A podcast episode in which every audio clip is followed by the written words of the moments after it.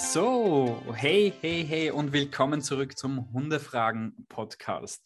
Endlich wieder, will ich schon fast sagen, sitzen wir jetzt zu dritt da mit Ines und Alex und natürlich mir. Meine Stimme kennt ihr ja schon, auch die Stimme von der Alex und natürlich auch die Stimme von der wundervollen Ines. Ähm, worum geht es heute? Ähm, wir wollen uns ein bisschen darüber unterhalten, wie die Hundeerziehung im Jahr 2021 aussieht, wie wir uns ähm, die Erziehung vielleicht wünschen würden. Und wir reden einfach ein bisschen darüber, was so unsere, unser Blickwinkel auf dieses Thema ist, woher vielleicht viele ähm, Themen kommen und was wir uns für die Zukunft natürlich auch wünschen. Erziehung 2003, äh, 2030, 2040, 2050 und so weiter. Und ich will da gar nicht so lange jetzt in der Einleitung weiterschwafeln, sondern wir kommen gleich zur ersten Frage. Und diese Frage ist, warum ist Strafe im Jahr 2021 noch immer so akzeptiert? Ines, was sagst du dazu? Gute Frage. Also das, das frage ich mich auch manchmal, weil es ja wirklich einige Trainer gibt, die sehr diese Strafe in der Hundeerziehung verfechten und da voll dahinter stehen und das kann ich immer schwer nachvollziehen ich überlege mir, vielleicht kommt es so ein bisschen aus dem Hundesport, wo die Hunde halt so wirklich wie ähm, Maschinen quasi, jetzt unter Anführungszeichen gesehen werden, die halt einfach einen Job machen sollen, die funktionieren sollen. Und da ähm, hat man halt keine Zeit, irgendwie auf die Gefühle einzugehen und der Hund soll halt einfach funktionieren. Und wenn er halt nicht bestraft wird, dann passt das schon. Und ich glaube, dass da Lob ähm, auch noch ziemlich, also seltener ist, vielleicht als in, bei anderen Trainingsmethoden und dass sich das daraus vielleicht entwickelt. Oder wenn wir das mit der Kindererziehung vergleichen, früher war die ja auch noch mehr auf Strafe, auf Strafe basierend, was sich jetzt in den letzten Jahren Gott sei Dank verändert hat. Mhm. Und jetzt müssen wir, äh, haben wir keine gesunde Watsche mehr bei den Kindern, hoffentlich. Äh, und da weil warum hat sich das verändert? Wahrscheinlich, weil wir einfach dazugelernt haben und jetzt wissen, wie lernen Kinder und was ist nachhaltig und was hilft was. Und ähm, so wie Kinder lernen, da lernen Hunde auch sehr ähnlich, weil das sind genauso Lebewesen. Ähm, und die Lerntheorie ist bei Menschen und Tieren ja ziemlich ähnlich. Nur leider sind wir bei den Hunden da noch nicht so weit gekommen. Und ich glaube, es ist auch ein Lernauftrag von uns jetzt gerade, auch als Hundetrainer, genau diese Methodik dann auch weiterzubringen. Warum gibt es die gesunde Watschen nicht mehr? Warum sollte es diese gesunde Watschen auch nicht mehr im Hundetraining geben? Genau darum geht es heute. Ähm, und warum ist Strafe akzeptiert? Ich glaube, auch ein, ein riesiger Faktor dav ähm, davon ist einfach, weil sich viele Menschen bei Hunden die Gedanken gar nicht erst machen. Und wenn man so auf der Straße, auf der Straße hört, dann ähm, ist es ja schon für uns Trainer sehr, sehr erstreckend, was wir da hören teilweise. Ähm, man braucht ja nur beginnen mit, ähm, dem muss man zeigen, wer der Chef ist. Mhm. Ja. Bei solchen Dingen beginnt das ja schon. Ganz oft hört man ja auch dieses unerwünschte Verhalten.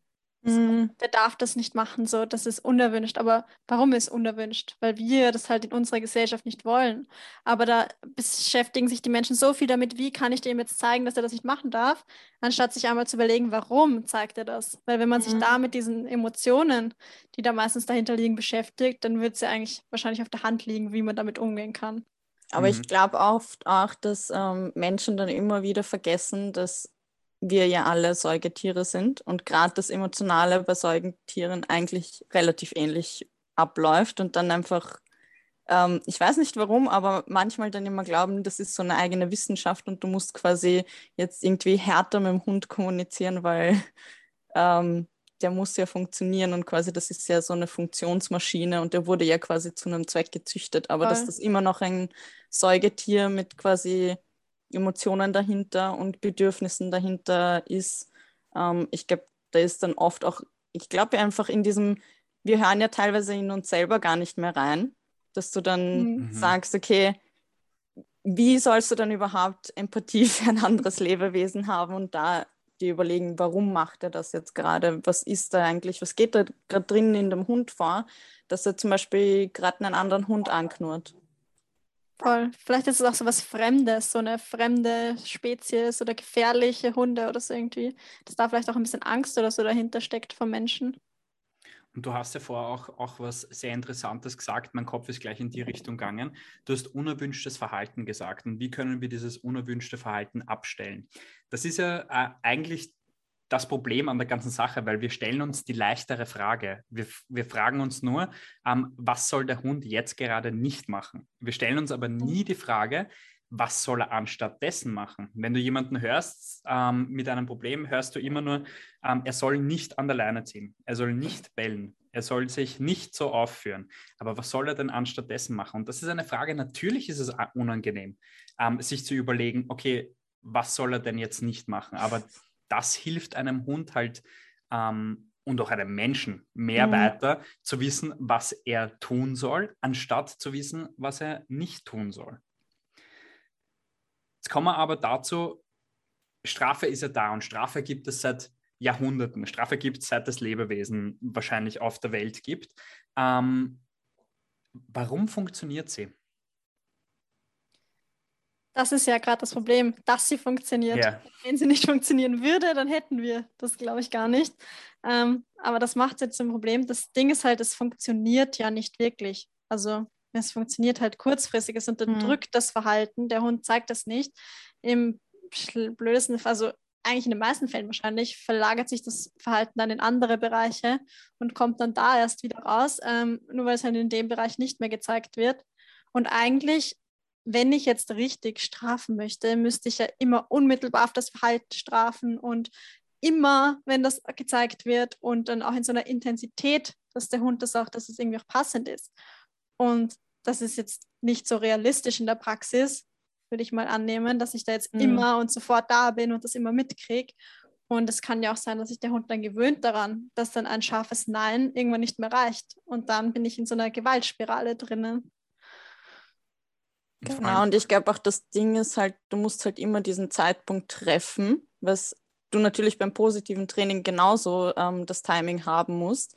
Aber das Ding ist, wenn ich mir etwas ähm, verstärke und positiv mache, dann habe ich, glaube ich, nicht so ein großes Problem, wie wenn ich jetzt ähm, mit einem Leinenruck arbeite und der Hund gerade zufällig, weil ich zwei Sekunden zu spät bin, nicht mehr den Hund anschaut und anknurrt, sondern gerade ein Kind rüberschwenkt und das gerade anschaut und anknurrt, weil er vorher zwei Sekunden vorher den Hund noch angeschaut hat.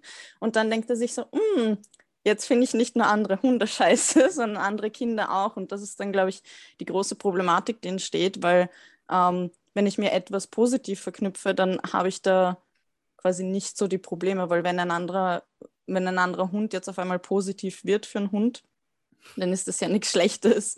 Ähm, anstatt dessen, dass ich jetzt einen Leinenruck habe und auf einmal habe ich dann eben ein neues Problem, wie du gesagt hast, eben, dass sich die Probleme dann einfach verlagern und eben ich dann irgendwann mal einfach gewalttätiger werden muss, weil ja sich auch das Verhalten intensiviert vom Hund. Voll. Vor allem ist dieses Thema mit der ähm, Fehlverknüpfung ähm, mit diesem Verknüpfen eines anderen Auslösers mit der Strafe ist ja etwas, was wir Menschen uns ja oft gar nicht überlegen, beziehungsweise nie überlegen. Also ich habe persönlich in, in, in keinem ähm, Beitrag oder Post, wenn ich jetzt an Social Media und so weiter denke, wenn Strafe als das Mittel to go ähm, beworben wurde, habe ich niemals gelesen, hey, pass aber auf, dass dein Hund das nicht mit irgendetwas anderem verknüpft. Und ja. das ist aber leider die Realität, die wir haben mit unseren Hunden, weil ähm, ich glaube, wir, ha wir hatten so ein ähnliches Thema schon beim Lernenführigkeitspodcast, als ich gesagt habe, der Gottkomplex, ich bin jetzt gerade wieder, wieder dazu geworden, ähm, zu denken, dass, da, ähm, dass wir die Augen und den Kopf und das Denken von unserem Hund bestimmen, ist halt leider ähm, sehr weit hergeholt und das wird dann oft vergessen, weil eine Fehlverknüpfung können wir nicht steuern.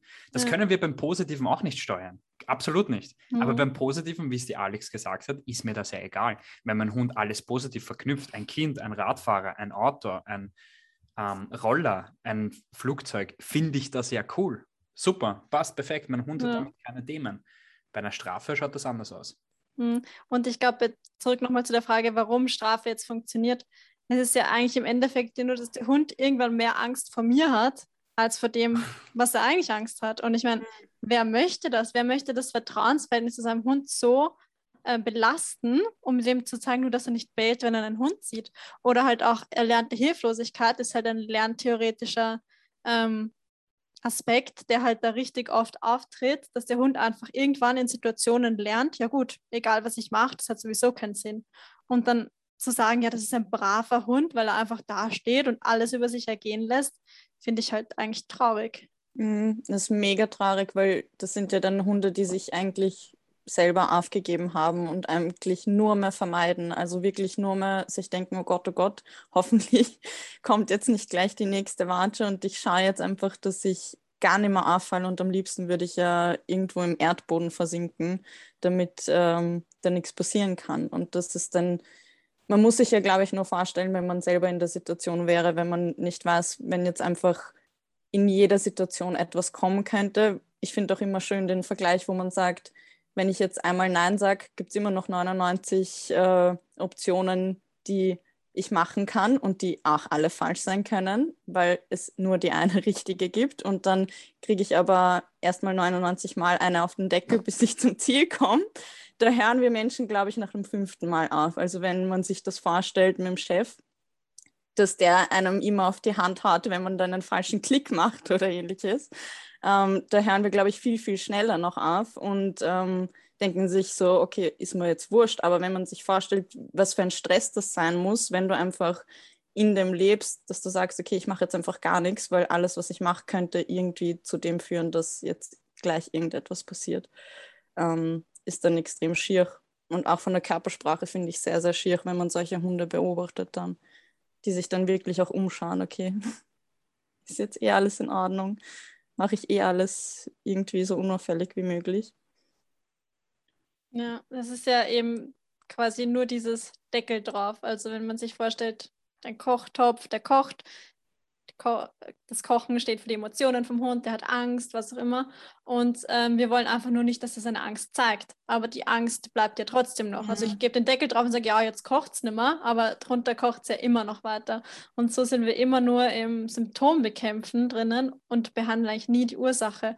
Und das heißt, das Problem an sich wird eigentlich nie wirklich besser. Halt, es eben verschiebt sich oder der Hund zeigt halt anders. Aber ähm, die Angst wird dadurch nicht weggehen.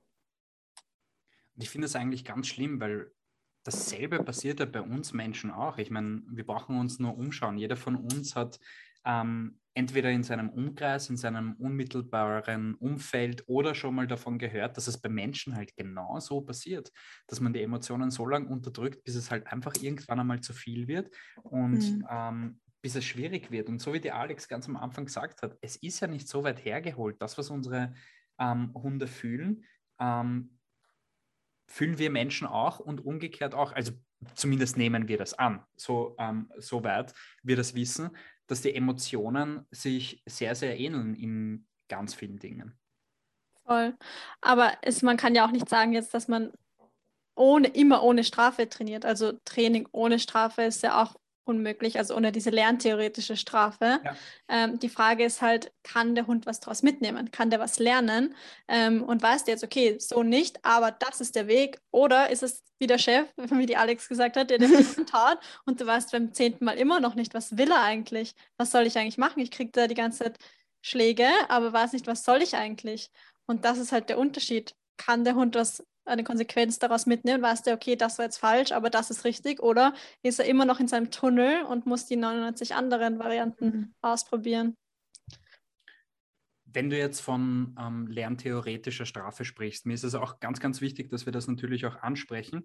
Kannst du da ein Beispiel aus den Ärmel schütteln, wo das bei uns im Training passiert, ähm, wo das Ganze aber gewaltfrei passiert und ähm, vor fair. allem fair, genau.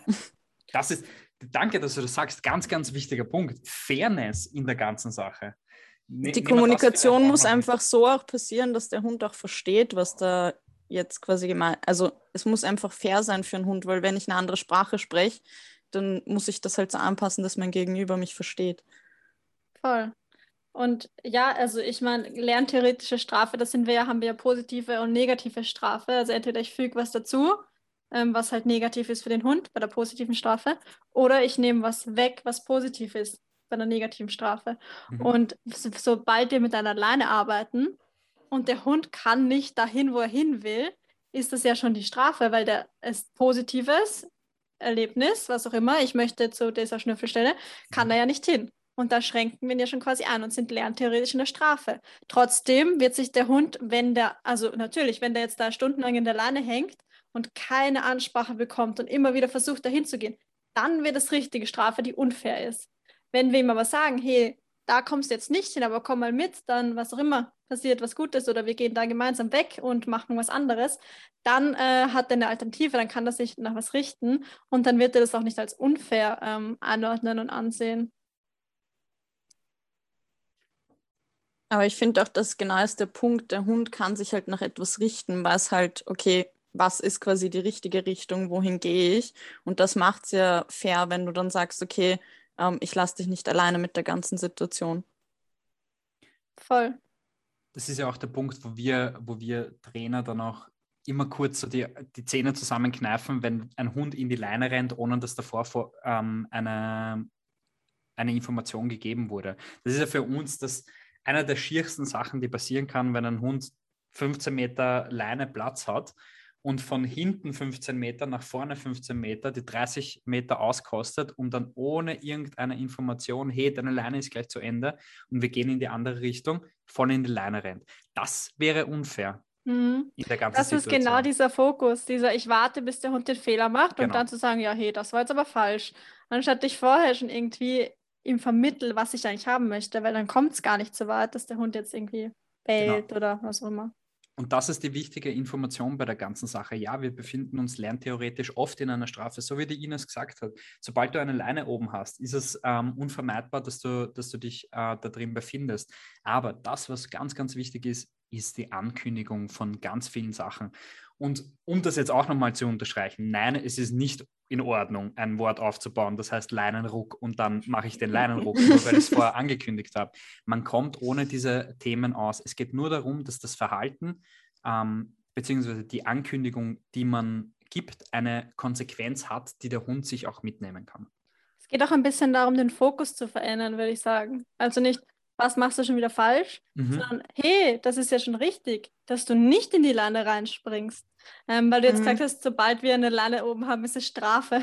Nicht, dass das jetzt irgendwie zu nein, irgendwie nein, nein. Missverständnissen kommt. Also, sobald ich eine Leine oben habe, kann Strafe zum Einsatz kommen. Also nicht Leine ist gleich Strafe ja. oder so. Aber ähm, ja, also es geht halt darum, dass wir eben den, jetzt nochmal wieder, habe ich mich selbst unterbrochen, äh, dass wir den Fokus eben auf dem haben, was wir eigentlich haben wollen ähm, und nicht abwarten und bis irgendwelche Konflikte suchen, die wir dann austragen mhm. können oder sowas. Genau. Das ist ganz, ganz, ganz wichtig, weil ich finde, das sieht man extrem oft, wenn der Hund eigentlich schon 95 Prozent richtig macht und dann die Menschen sagen, aber der hat doch jetzt gebellt oder ähnliches. Ähm, genau. Dass man da einfach oft den Fokus auf dem auf diesen einen 5% hat, die halt jetzt noch nicht funktionieren, weil der Hund das noch nicht gelernt hat, wie es richtig geht. Aber die 95%, die schon richtig passieren, die, die werden halt unkommentiert gelassen. Und wenn man da eben den Fokus umlenkt und wirklich sagt, okay, ich fokussiere mich auf das Positive, was funktioniert eigentlich alles schon, dann komme ich quasi genau in dieses Radl rein, wo ich mir die ganzen Sachen erarbeiten kann. Voll. Genau. Passt. Ganz kurze Info nur für euch. Ich muss es dann ausschneiden. Wir haben noch zehn Minuten in diesem Zoom-Meeting. Dann wird es unterbrochen. Kannst du das okay. irgendwie verlängern oder so? Nein. Ach so, weil du die Free-Dingsbums da hast, ja, gell? genau. Passt. Ähm, dann kommen wir natürlich auch zu unserem Bereich, zu dem Gegenspieler der Strafe, zu der positiven Verstärkung. Und da wollen wir aber auch nicht gleich ähm, reinhüpfen, sondern wir wollen zuerst uns die ganzen Vorurteile anschauen, die da passieren. Ähm, die trainieren ja nur mit Leckerlis. Das geht nur mit der Extrawurst in der Hand und so weiter. Ähm, Fangt mal an mit ein paar Vorurteilen.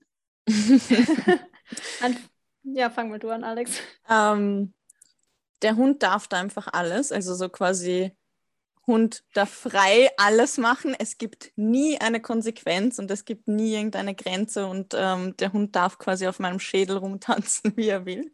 Das gibt es ja auch sehr, sehr oft und ist quasi ein großer Punkt, der, der da sehr diskutiert wird, dass quasi alles erlaubt ist und man den Hund auf gar keinen Fall eingrenzen darf. Voll. Wollen wir gleich drüber reden, was wir dazu zu sagen mhm. haben, zu dem Vorteil? Okay. ähm, das ist halt voll oft so, dass halt man, dass eben da gerade die Trainer das sagen, die eben das machen, was wir vorhin gesagt haben, die warten auf den Fehler, um dann zu sagen, hey, jetzt muss ich aber korrigieren, jetzt muss ich eine Grenze setzen. Ähm, und da ein guter Trainer würde aber vielleicht gar nicht es eben dazu kommen lassen, dass der Hund dieses Verhalten zeigt, sondern gleich Situationen kreieren, wie der Hund einfach mit dem falschen Verhalten ähm, jetzt nicht zum Erfolg kommt, dafür einen Weg sieht, wie er ähm, zum Ziel kommen kann. Also ein lösungsorientierterer Ansatz, wo der Hund weiß, okay, das ist der richtige Lösungsweg und dann fallen ja automatisch die ganzen falschen also unter Anführungszeichen falschen Lösungswege weg, weil wenn Aggression plötzlich nicht mehr zum Erfolg führt, dann wird er das ja nicht mehr machen. Also der Hund ist ja nicht darauf aus, jetzt irgendwie in Konflikt zu treten mit seinen Menschen und die zu ärgern oder sowas, sondern wenn das alles mit Kooperation geht, dann freut er sich ja auch. Und ich glaube, da ist auch ein Problem, dass Menschen unter Grenzen setzen immer so wie irgendwas Aktives verstehen. Also ich muss den Hund jetzt irgendwie da bedrängen oder in die Seite zwicken oder mhm. Leinenrock oder so. Ähm, dabei, wenn ich den Erfolg einfach nicht zulasse, dann ist das ja auch schon eine, die klarste Grenze, die es gibt, weil dann mhm. muss der Hund ja eben, dann lernt er ja ganz automatisch, okay, irgendwie geht das jetzt nicht mehr, ohne dass ich da jetzt irgendwie böse werden muss mit dem Hund. Ja. Voll. Ein anderes Vorteil ist halt auch immer, dass es geht ja nur mit äh, irgendwelchen braven Hunderassen, die ganz gelehrig sind und keine Probleme machen. Aber wehe, man hat irgendeinen Rottweiler oder was auch immer, einen gefährlichen Hund, einen aggressiven Hund.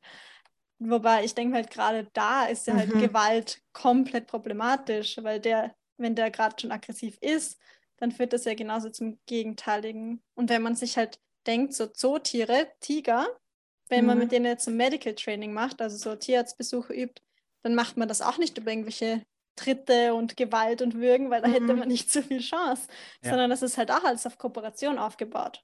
Eben, und ich, ja. ich finde auch, das ist ein äh, wichtiger Punkt, auch wie du vorhin gesagt hast, ähm, Hunde wollen ja gar nicht mit uns in den Konflikt treten und ich glaube, das sehen ganz viele Menschen ähm, auch gar nicht, dass Hunde eigentlich extrem konfliktscheu sind und ähm, eigentlich sehr viel auch beschwichtigen und schauen, okay, hey, ich will eigentlich eh keinen Stress mit dir. Und meistens, wenn man so Sachen wie Aggression hat, das kommt ja von irgendwo, wie wir vorher auch gesagt haben, da gibt es ja irgendwo eine Ursache dafür. Die Aggression ist ja nur das Symptom.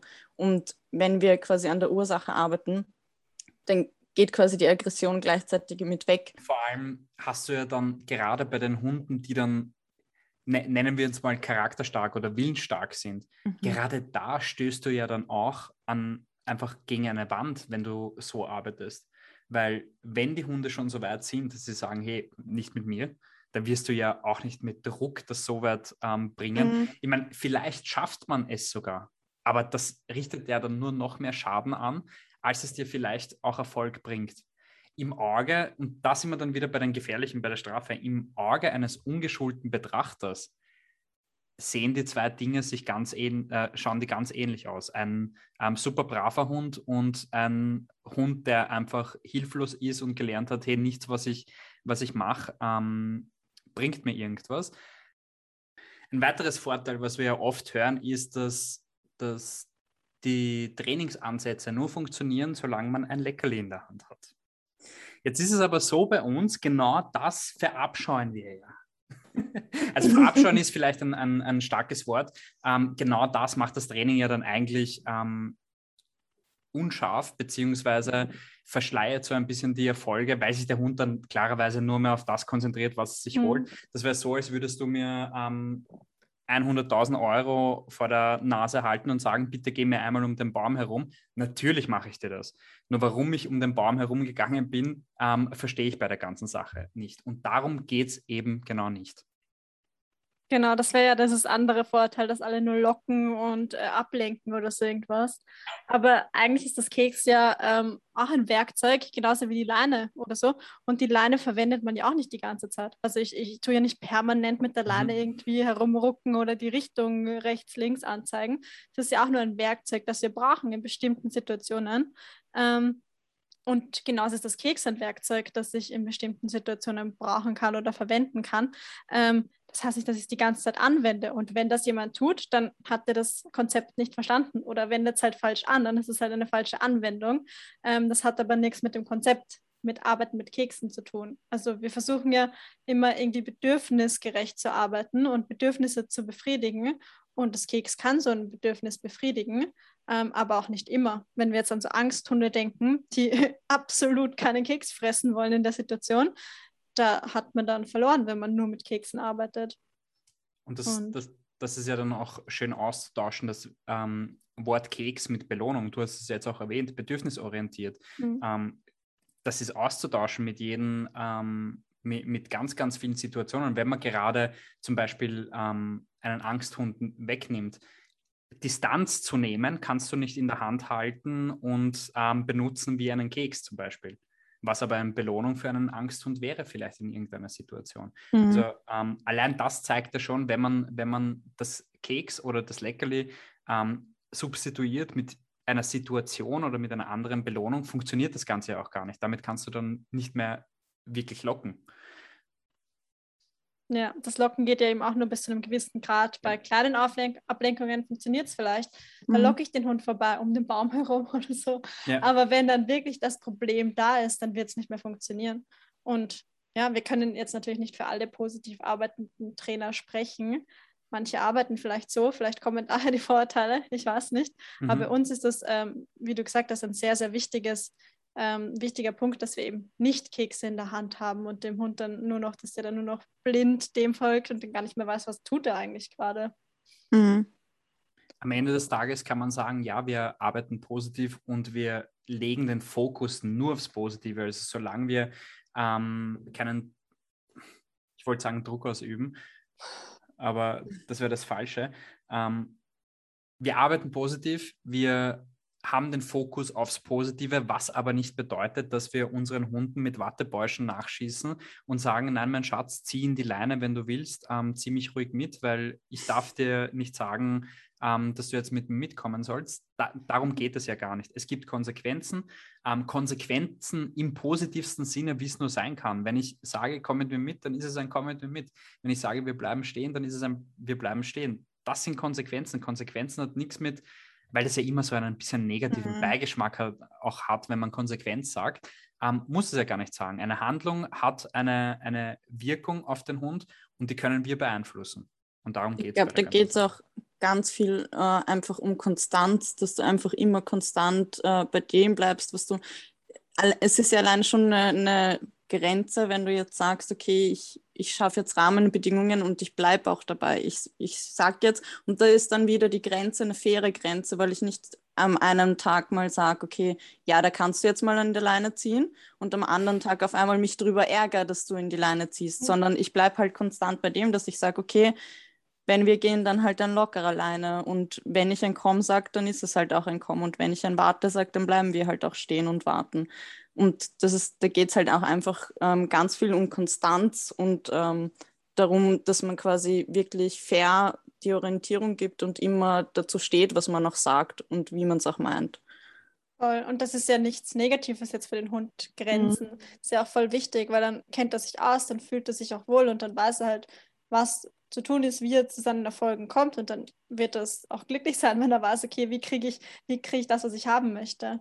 Deswegen kann man das auch nicht immer so negativ sehen. Die Frage ist halt, wie setze ich eben diese Grenzen durch? Bin ich der Chef, der das jetzt, äh, ja, und runterdrücken muss, was auch immer, oder kann ich das eben fair und klar machen? Und die Antwort ist ja, man kann es fair und klar machen. Jetzt wollen wir nicht nur auf die Vorurteile ähm, eingehen und darauf herumreiten. Ähm, das war eher so ein bisschen ein Appetizer für die Vorteile des positiven Trainings. Und da freuen wir uns natürlich immer alle sehr.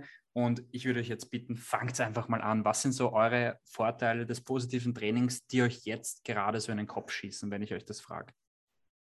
Hm, ich würde ganz stark sagen, also gerade bei den Angsthunden, es fördert halt extrem auch das Selbstbewusstsein, wenn dann die Hunde merken, so, ah, cool, mit dem Weg komme ich quasi voran, ah, cool, das, das, das bringt mir was. Dann fangen sie immer mehr an, sich zu öffnen und fangen immer mehr an, auch auszuprobieren, wo man dann eben auch sagen kann, okay, das ist der richtige Weg. Oder man sagt, okay, nein, da kommst du nicht zum Erfolg. Und das ist ja das Coole, wo ich wirklich sage, hey, ich finde es cool, wenn ein Hund probiert, wenn ein Hund bei uns Trainern ähm, zum Beispiel am Anfang, wenn wir die abnehmen, mal hochspringt und sagt, hey, kriege ich auf die Art und Weise einen Keks von dir? Okay, nein, kriege ich nicht, passt, ich probiere es mal mit einem Sitz vor dir. Passt, so ist der richtige Weg. Also da einfach dieses Selbstbewusstsein mal auszuprobieren und mal wirklich auch ähm, zu entdecken, wie komme ich voran in dieser Welt, wie kann ich quasi gemeinsam mit meinen Menschen diese Welt meistern, quasi. Ähm, das ist glaube ich, ein ganz, ganz cooler Aspekt, gerade für die, die angstigen Hunde, wo du sagst, okay, die müssen sich erstmal öffnen, weil die erstmal die ganze Welt oder bestimmte Sachen einfach mega gruselig finden und da Probleme haben und dass man da wirklich als cooler Kooperationspartner wird und eigentlich auch ein bisschen so ein Anker und ein Unterstützer wird auf emotionaler Basis für den Hund und da einfach die Bindung extrem fördert. Voll was da auch so voll ähm, Hand in Hand damit geht, ist, finde ich, diese Selbstwirksamkeit. Dass der Hund halt wirklich weiß, okay, ich kann etwas erreichen, ich kann, ich weiß, was ich tun muss, dass ich, äh, was auch immer, dass ich da schnüffeln gehen kann. Vielleicht ist das kein Hinziehen, sondern vielleicht frage ich halt mal nach, vielleicht bleibe ich mal stehen. Also der Hund lernt halt viele Alternativen kennen und kennt sich dann halt auch aus in seiner Welt. Und wie du halt meintest, wie wir vorhin auch schon meinten, der Hund ähm, spricht halt nicht unsere Sprache. Und wenn er dann trotzdem uns verstehen kann und weiß, okay, was wollen die von mir oder was können wir gemeinsam erleben und erreichen, dann ist das auch ähm, ein sehr cooles und schönes Gefühl für den Hund sicher. Ich glaube, ganz, ganz stark geht auch da wieder Hand in Hand mit das Vertrauen zum Menschen das dann dabei entsteht. Natürlich entsteht ein riesiges Selbstvertrauen, aber gerade der Mensch zeigt dir den Weg vor, hey, du darfst probieren, bitte probiere, ja, mach weiter so. Ähm, wir arbeiten an, an, als Team an der Sache und ich finde, gerade in Kursen, wo, wo die Menschen zum ersten Mal da sind, merkt man da riesige Erfolge zwischen Mensch und Hund und man merkt einfach, wie, wie die Hunde und die Menschen immer mehr als Team auch zusammenwachsen. Einfach nur, weil sie zusammen an positiven Dingen arbeiten. Und auch wenn es noch schwer ist für ganz, ganz viele Menschen, sich da auf positive Dinge dann zu legen, während wir sagen, schau, wie viel dein Hund dann ähm, schon richtig macht, ähm, dass der Hund sagt, ja, aber das, äh, Mensch sagt, aber das und das und das, mhm. ähm, ist in Ordnung. Aber genau da geht es darum, dass, die, dass das Vertrauen zum Menschen so rasant steigt, weil und da geht es wieder Hand in Hand. Das, was wir vorher auch gesagt haben, weil es einfach einen Pfad zum Erfolg auch ebnet. Es ist kein, wir ähm, laufen von Bande zu Bande und hoffen, dass wir irgendwo aus diesem Labyrinth rauskommen, sondern es gibt ein geradeaus, es gibt ein rechts, es gibt ein links, es, es gibt ein, ich kann stehen bleiben, ich kann abwarten, was passiert. Wir, wir bauen uns einfach einen Pfad zum Glück, wo wir sagen, das ist richtig und das ist richtig und das ist richtig, anstatt zu sagen, das ist falsch und das ist falsch und das ist falsch. Und auch wenn du jetzt zwei Jahre lang an, der, an derselben Stelle ähm, bleibst, sage ich dir nur, das ist falsch. Nein, ganz im Gegenteil. Ich sagte, hey, dort hinten ist der Ausgang, vielleicht probieren wir es mit der Richtung. Und das ist für mich das ganz, ganz Schöne an der Sache, weil man, man sieht dann schon sehr cool, wie sich, wie sich so ein Pfad zu den individuellen Erfolgen auch ebnet. Mhm. Das Schöne ist ja, dass man sich quasi gemeinsam so ein Fundament aufbaut, so eine Basis aus Kommunikation und Vertrauen und dass da sich ganz viele Probleme, an denen man vielleicht auch noch gar nicht arbeitet, quasi wie von selbst lösen, weil man einfach diese Basis geschaffen hat. Und bei der anderen Variante, wenn ich halt immer nur äh, korrigieren muss, muss ich halt über alles diskutieren. Jedes einzelne Ding, weil der Hund halt dieses mhm. Grundkonzept nicht verstanden hat, weil das eben immer nur diese eine Situation ist. Und so haben wir halt dieses, diese gemeinsame Basis, dieses gemeinsame Fundament und kann, da kann man richtig cool drauf aufbauen und voll viel mit seinem Hund auch gemeinsam erreichen, weil man dann einfach diese Basics quasi einfach mal ganz klar ähm, geklärt hat, sag ich mal, ohne dass es das jetzt irgendwie negativ klingen soll. Ich finde, was da auch noch ähm, quasi mitgeht, wenn man ja anfängt, dann im positiven Training sich darauf zu konzentrieren, was funktioniert. Beim Hund, finde ich, ähm, geht grundsätzlich einfach der Fokus auch eher bei sich selber, wenn man dann sagt, okay, man schaut jetzt wirklich, was funktioniert in meinem Leben also das geht ja eigentlich quasi mit. Und ich finde, das ist auch äh, in der Arbeit sieht man ja dann auch bei den Menschen dann im Verlauf von einem Kurs, wenn sie dann sagen, boah, hey, eigentlich das und das und das und das funktioniert schon voll gut. Und irgendwie so in der letzten Stunde fragst du, hey, habt ihr noch Fragen? Und sie sagen, nein, eigentlich ist alles voll cool. Und seit der, seit der ersten Stunde, wie wir uns da entwickelt haben, boah, voll cool. Und das ist dann halt das, was sich dann mit verändert, wo ich dann sage, okay, das geht dann schon in Richtung Persönlichkeitsarbeit, wenn ich sage, ich ändere einfach meinen Fokus von dem, wo ich sage, okay, das und das funktioniert nicht, dass ich sage, das und das funktioniert und ich konzentriere mich quasi drauf.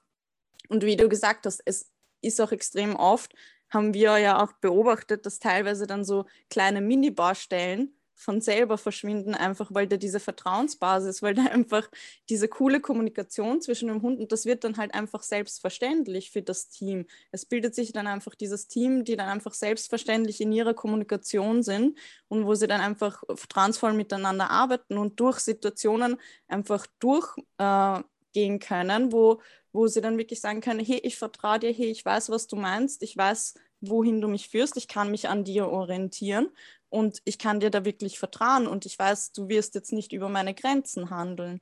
Und das ist halt das Coole, dass ähm, dann wirklich so eine Vertrauensebene da ist, wo du dann sagen kannst, okay, ich kann mich auf das Positive äh, fokussieren, weil es immer mehr wird. Es verstärkt sich ja, wie, man, wie der Name schon sagt, mit der positiven Verstärkung. Ines, du hast kurz so gewirkt, als würdest du noch was sagen wollen. Nein, ich, ich, ich glaube, ich habe das schon vorher ähnlich gesagt, ähm, dass es halt auch so ist, wenn man halt auf neue Probleme und neue Situationen, neue Herausforderungen stößt, dass man dann halt selbst ähm, als Mensch auch diese Kompetenz hat, dass man sagt, ja, okay, ich, ich kenne meinen Hund, ich kann meinem Hund vertrauen und ich kann einen Weg finden, wie wir auch das noch gemeinsam meistern werden. Das ist halt eben dadurch, dass man eben diese ganzen Werkzeuge bekommt, diese ganze Kompetenz bekommt, die Kommunikation aufbaut, dass dann auch neue Problemchen gar nicht mehr so schlimm sind, sage ich mal. Ich glaube, schön unterstreichen kann man das auch. Ich meine, ich, ich lebe das in meinem Leben so. Das, worauf ich mich fokussiere, wird größer. Wenn ich ein Problem in meinem Leben finden ähm, will, werde ich es finden. Wenn ich was Positives finden will, werde ich es finden. Auch ich kann jetzt meinen Hund aufzählen, was alles nicht funktioniert. Ähm, und natürlich ist es auch wichtig zu wissen, was nicht funktioniert, aber nur als Ansporn darauf, was wir noch bearbeiten können, wo wir weitere Erfolge ähm, uns anschauen können und ähm, nach den Erfolgen suchen können. Ich will das Ganze jetzt mit einer letzten Frage ähm, beenden. Und die Frage würde ich euch jeweils einzeln stellen. Und Ines, vielleicht beginnst du. Und zwar geht es darum, ähm, was wünschst du dir in der Hundeerziehung 2022? 2022, da haben wir nicht mehr so viel Zeit. Ja, genau. Äh, ähm, also ich wünsch, würde mir generell wünschen, dass ähm, viele Leute genau das, was wir jetzt gesagt haben, hören ähm, sich da Gedanken dazu machen und sich überlegen, wie möchte ich mit meinem Hund arbeiten? Möchte ich die Person sein, die die ganze Zeit den nächsten Konflikt sucht, den sie wieder jetzt äh, da mit dem Hund streiten kann, darum? Ähm, oder möchte ich mit Empathie arbeiten? Möchte ich meinen Hund verstehen? Möchte ich was Gemeinsames schaffen? Und da habe ich das Gefühl, dass viele Menschen ähm, einfach noch auf einer anderen Schiene sind, ähm, durch Social Media, Bücher, was auch immer, andere Dinge mitbekommen und ähm, da kann man sie gar nicht so selbstverantwortlich machen, weil wenn dir ein Experte sagt, das ist so, dann glaubst du das. Das, das verstehe ich, das kann ich zu 100% nachvollziehen. Deswegen würde ich mir wünschen, dass mehrere Menschen das so unsere Art vom Training kennenlernen ähm, und ausprobieren und dann hoffentlich sagen, dass das cool ist und besser ist, als wenn ich die ganze Zeit mit meinem Hund da streiten muss um lauter Kleinigkeiten. Ähm, das würde ich mir wünschen, dass die, also dass die Erziehung und die, das Training viel lösungsorientierter ist und viel mehr eine breitere, stärkere Kommunikationsbasis hat, ähm, als das jetzt teilweise leider noch nicht der Fall ist. ja, ich glaube, das ist. Sehr cool. Ich habe nichts dazu, dazu, zu sagen. Alex. Ja, ähm, ich bin eigentlich auch zu 100 Prozent bei der Ines. Ich finde auch einfach, ich würde mir wirklich, wirklich wünschen, dass die Leute sich wirklich überlegen, hey, wie will ich eigentlich kommunizieren mit meinem Hund? Wie will ich leben mit meinem Hund? Will ich da quasi wirklich mich gemeinsam über Erfolge freuen? Oder will ich permanent ähm, darauf rumhacken, was quasi nicht funktioniert? Ähm, und ich würde mir wirklich, wirklich wünschen, dass ähm, man ein bisschen achtsamer halt mit dem Ganzen auch umgeht und auch ähm, grundsätzlich auch, wie du gesagt hast, mit Social Media und ähm, diversen Experten und so weiter, dass da einfach wirklich achtsam damit umgegangen wird, was man in die Welt hinausträgt, erstens. Und ähm, wie man eben mit dem Hund kommuniziert. Und ich finde halt auch, das äh, betrifft dann halt nicht nur mit dem Hund, sondern grundsätzlich, wie man miteinander einfach umgeht, dass man sich das überlegt. Und ähm, ja, dass sich das Ganze einfach ein bisschen weg von diesem Drill und es muss jetzt alles funktionieren zu mehr Verständnis und ähm, auch diese Lösungsorientiertheit eben bewegt. Warum funktioniert das gerade nicht und wie kann ich das lösen? ähm, dass man sich das überlegt, wo ist die Ursache und nicht das Symptom nervt mich jetzt gerade.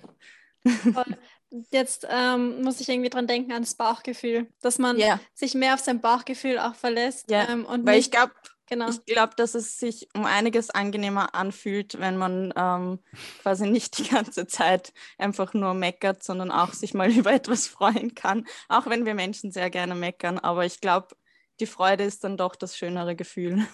Voll, dass man halt auch denkt, es ist okay, wenn ein Trainer was sagt, was ich jetzt nicht gut finde, dass ich das nicht mache. Und ja. dass ich mich umhöre, auf ob es was andere Meinungen gibt. Und hinterfrag. Genau. Und hinterfrag, das genau. ist extrem wichtig. Wenn mir mein Bauchgefühl sagt, hey, äh, irgendwas stimmt da nicht, hinterfragen. Und wenn der Trainer dir quasi keine schlüssige Antwort geben kann, dann ähm, ja, ist das Bauchgefühl wahrscheinlich richtig. Weil ich finde, ähm, gerade das ist die Kompetenz von den Trainerinnen und Trainern, dass man wirklich sagt, okay, ich gehe auf den Menschen wirklich individuell ein und ich kann halt auch erklären, warum das Ganze so ist. Ähm, und ich finde, es sollen Fragen auch möglich sein und ähm, quasi, dass man sie stellt und wenn man sich irgendwie unwohl ist oder nicht sicher ist, ähm, dass man da wirklich auch hinterfragt und die Fragen stellt und die dann hoffentlich beantwortet kriegt. Auf jeden Fall. Ich würde das Ganze jetzt noch ergänzen, auch wenn ihr mich nicht gefragt habt, was meine Antwort ist. Aber ich würde das Ganze jetzt ähm, noch ergänzen mit einem kleinen Punkt, weil ich habe eh jetzt die ganze Zeit genickt, währenddessen ihr gesprochen habt. Ich wünsche mir einfach nur, dass wir kollektiv als Menschheit Tiere als Lebewesen wahrnehmen. Und da gehören unsere Hunde dazu. Und nicht als Maschinen, die funktionieren müssen ab dem Moment, wo wir sie vom Züchter oder vom Tierheim holen, wo wir sagen, ah, wenn du nicht in meinen Alltag passt, dann wird es ein bisschen schwierig mit uns beiden. Nein, es sind Lebewesen, die denken und fühlen. Und das ist etwas, was wir uns immer wieder in Erinnerung rufen müssen, weil ich glaube, dann wird es auch viel, viel klarer, beziehungsweise wünsche ich mir, dass ähm, diese, dieser Gedankengang alleine mehr Klarheit dazu bringt, dass ich vielleicht nicht den Druck ausübe, nur weil ich ähm, auf zwei Beinen gehe und mehr Kraft habe in einigen Situationen, weil das ist der einzige Grund, warum wir Menschen das tun, weil wir es können. Und das ist mein großer Wunsch an, an die Menschheit. Ähm, natürlich gehört es da auch dazu, dass ähm, dass wir aus unserer Hundetrainingsbubble da aussteigen, weil jetzt gerade jeder, der diesen, der diesen Podcast hört, ist schon in diesem Bereich drinnen, ähm, wo, man, wo man genau über diese Themen sprechen. Und ich hoffe, ich hoffe, ich hoffe, ich hoffe sehr, dass wir immer mehr auf Plattformen ähm, kommen, wo wir auch wirklich unsere Fahne schwenken können, ähm, einfach um eine Alternative zu bieten, wie wir mit diesen wunderschönen und wunderbaren Lebewesen zusammenleben können. Das war ein schönes Schlusswort. Ja. Schon, gell? Wirklich. Ich bin schon fast ein bisschen stolz. Aber bevor ich mich jetzt da selbst lobe, das werden die Alex und die Ines jetzt im After-Podcast auch noch ähm, abbekommen, wünsche ich euch natürlich einen wunderschönen ähm, Tag, Abend, Spaziergang, Morgen, wann auch immer die, ihr diesen Podcast hört. Ich hoffe, es hat euch gefallen. Ich fand die Folge wirklich cool mit euch beiden. Vielen Dank für eure Zeit. Und Sehr euch ja. wünsche ich alles Gute bis nächstes Mal. Baba. Tschüss. Tschüss.